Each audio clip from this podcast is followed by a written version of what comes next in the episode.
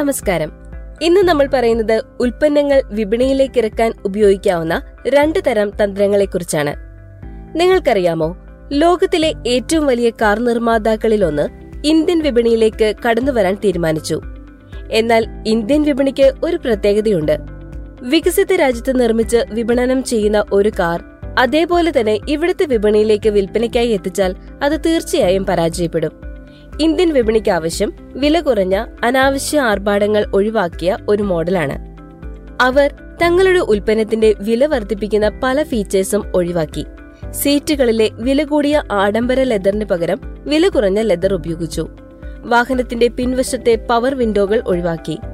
അങ്ങനെ ഇന്ത്യൻ വിപണിയിൽ വില കുറച്ച് നൽകാവുന്ന രീതിയിൽ അവർ തങ്ങളുടെ വാഹനങ്ങളെ പരിഷ്കരിച്ചു.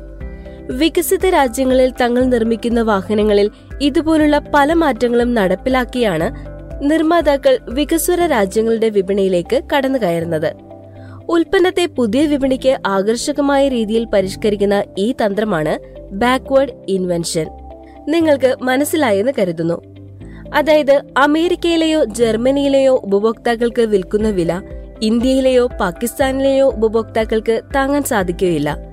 ഉൽപ്പന്നങ്ങളുടെ മേന്മയിൽ വലിയ വിട്ടുവീഴ്ചകളില്ലാതെ പുതിയ വിപണിക്ക് ആവശ്യമില്ലാത്ത ഫീച്ചേഴ്സ് ഒഴിവാക്കി വില കുറച്ച് അവർ പ്രാദേശിക എതിരാളികളുമായി കൊമ്പുകോർക്കുന്നു ഓരോ വിപണിയും ആവശ്യപ്പെടുന്ന മാറ്റങ്ങൾ ഉൽപ്പന്നങ്ങളിൽ ഉൾക്കൊള്ളിക്കാൻ നിർമ്മാതാക്കൾ ശ്രദ്ധ വയ്ക്കുന്നു.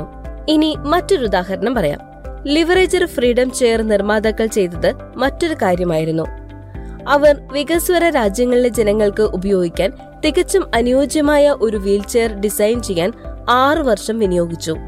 തങ്ങളുടെ ഗവേഷണത്തിനും തയ്യാറെടുപ്പുകൾക്കും ശേഷം അവർ നിർമ്മിച്ച വീൽചെയറുകൾ സാധാരണയായി ഉപയോഗിക്കുന്ന വീൽചെയറുകളെക്കാൾ എൺപത് ശതമാനം വേഗത കൂടിയതും നാൽപ്പത് ശതമാനം കാര്യക്ഷമത കൂടിയതുമായിരുന്നു. ഏകദേശം ഇരുന്നൂറ്റി അൻപത് ഡോളറാണ് ഇതിന്റെ ഇന്ത്യയിലെ വില. ഇതേ വീൽചെയർ തന്നെ അവർ അമേരിക്കൻ വിപണിയിൽ അവതരിപ്പിച്ചു. എന്നാൽ ഇന്ത്യയിൽ നിർമ്മിക്കുന്ന അതേ വീൽചെയർ അല്ല അവർ അമേരിക്കൻ വിപണിയിൽ എത്തിച്ചത്. തങ്ങളുടെ വീൽചെയറിനെ പറ്റിയുള്ള അമേരിക്കയിലെ ഉപഭോക്താക്കളുടെ ഫീഡ്ബാക്ക് ഇവർ ആദ്യം ശേഖരിച്ചു. പിന്നീട് അതിനനുസരിച്ചുള്ള പരിഷ്കാരങ്ങളും രൂപമാറ്റങ്ങളും അവർ ഉൽപ്പന്നത്തിൽ വരുത്തി. ഇങ്ങനെ പരിഷ്കരിച്ച വീൽചെയറാണ് അമേരിക്കൻ വിപണിയിൽ എത്തിച്ചത്. ഇന്ത്യയിൽ ഇരുന്നൂറ്റി അൻപത് ഡോളറിന് വിൽക്കുന്ന ഉൽപ്പന്നം അവിടെ മൂവായിരത്തി ഇരുന്നൂറ്റി തൊണ്ണൂറ്റഞ്ച് ഡോളർ. എങ്കിലും എതിരാളികളുടെ ഉൽപ്പന്നങ്ങളുടെ പകുതി വില മാത്രം. അവർ ആദ്യം തങ്ങളുടെ ഉൽപ്പന്നം ഇന്ത്യൻ വിപണിക്കായി ഡിസൈൻ ചെയ്തു. ഉപഭോക്താക്കളുടെ ആവശ്യം ആഴത്തിൽ പഠിച്ച് വില കുറച്ച് പ്രാദേശികമായി അവർ ഉൽപ്പന്നം നിർമ്മിച്ചു. വികസ്വര രാജ്യത്തിന് വേണ്ടി രൂപം നൽകിയ ഉൽപ്പന്നം അവർ വികസിത രാജ്യത്തേക്ക് അവതരിപ്പിച്ചു. ഈ തന്ത്രമാണ് റിവേഴ്സ് ഇന്നോവേഷൻ. അപ്പോൾ ഒരു രാജ്യത്തെ ഉപഭോക്താക്കൾക്ക് വേണ്ടി നിർമ്മിക്കുന്ന ഉൽപ്പന്നങ്ങൾ മറ്റൊരു രാജ്യത്തെ വിപണിയെ ഉന്നമിടുമ്പോൾ ഉപഭോക്താക്കളുടെ അഭിരുചിക്കും പോക്കറ്റിനും ചേർന്ന രീതിയിൽ അവ പരിഷ്കരിക്കപ്പെടേണ്ടതുണ്ട്. ഇത്തരം മാറ്റങ്ങൾ ഉൾച്ചേർക്കുക വിശദമായ പഠനങ്ങൾക്കും പരീക്ഷണങ്ങൾക്കും ശേഷമാണ്. വിപണികൾ മാറുമ്പോൾ കളികളും മാറും. തന്ത്രങ്ങളും.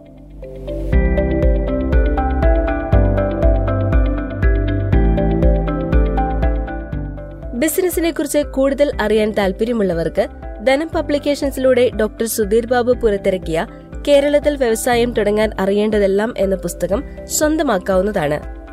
ഇതിനായി വാട്സ്ആപ്പ് ചെയ്യേണ്ട number nine zero seven two five seven double zero five one. പ്രശസ്ത ട്രെയിനറും ഡിവാലർ മാനേജ്മെന്റ് കൺസൾട്ടന്റ് മാനേജിംഗ് ഡയറക്ടറും നിരവധി ബെസ്റ്റ് സെല്ലറുകളുടെ രചയിതാവുമാണ് doctor Sudheer Babu.